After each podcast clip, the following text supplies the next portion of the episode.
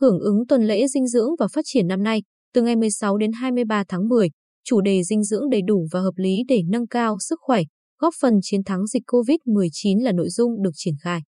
Theo ông Võ Văn Thanh, Phó Giám đốc Trung tâm Kiểm soát Bệnh tật tỉnh, năm nay, khi triển khai tuần lễ dinh dưỡng và phát triển ngành y tế tỉnh tập trung hướng dẫn người dân đảm bảo khẩu phần ăn trong ngày đủ về số lượng, cân đối. Hợp lý về chất lượng, chú ý thịt, cá, trứng, rau xanh và quả chín để cung cấp chất đạm, vitamin và chất khoáng giúp tăng cường hệ miễn dịch và sức đề kháng cho cơ thể, đặc biệt hướng tới mục tiêu chủ động phòng chống COVID-19. Các chuyên gia y tế cho rằng người khỏe mạnh có sức đề kháng tốt sẽ ít lây nhiễm hơn và nếu lây nhiễm thì biểu hiện bệnh cũng nhẹ hơn, phục hồi nhanh hơn, kể cả khi mắc COVID-19. Phó giáo sư tiến sĩ Nguyễn Huy Nga, nguyên cục trưởng Cục Y tế Dự phòng, Bộ Y tế, tư vấn, để nâng cao sức đề kháng, phòng chống dịch bệnh, mọi người nên ăn uống hợp vệ sinh, không ăn những thực phẩm không rõ nguồn gốc, thực phẩm bị quá hạn sử dụng.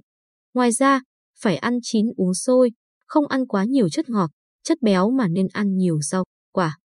Bên cạnh đó, mọi người cũng nên vận động, thể dục thể thao để tăng cường sức đề kháng. Ông Võ Văn Thanh lưu ý, khác với rất nhiều dạng bệnh nhân khác, bệnh nhân COVID-19 không có người nhà trông nom, chăm sóc vì vậy bệnh viện còn phải lưu ý đến vấn đề ăn uống, sinh hoạt. Đặc biệt là nên quan tâm chăm sóc dinh dưỡng, chú ý chế biến thực phẩm dễ ăn, dễ tiêu, ngon miệng và không bỏ bữa, giúp phòng suy kiệt, thiếu dưỡng chất. Chia sẻ kinh nghiệm về chăm sóc bệnh nhân COVID-19, bác sĩ chuyên khoa Hai Lê Thái Bình, Giám đốc Trung tâm Y tế thị xã An Nhơn, cho biết không chỉ đóng vai trò của người nhà chăm sóc, đảm bảo việc ăn uống. Thực tế cho thấy khi điều trị bệnh nhân COVID-19 nếu nhân viên y tế trò chuyện, động viên bệnh nhân càng nhiều, bệnh nhân càng mau ổn định tinh thần, tích cực hợp tác và kết quả điều trị càng cao. Liệu pháp tinh thần khiến thuốc thang, dinh dưỡng phát huy tối đa tác dụng. Đối với trẻ em, ông Lê Quang Hùng, Giám đốc Sở Y tế, cảnh báo, thời gian qua, đối tượng mắc COVID-19 không chỉ có người lớn mà còn có khá nhiều trẻ nhỏ. Do vậy, các gia đình phải hết sức quan tâm vấn đề này, đừng chủ quan cho rằng trẻ em khó mắc bệnh mà lơ là.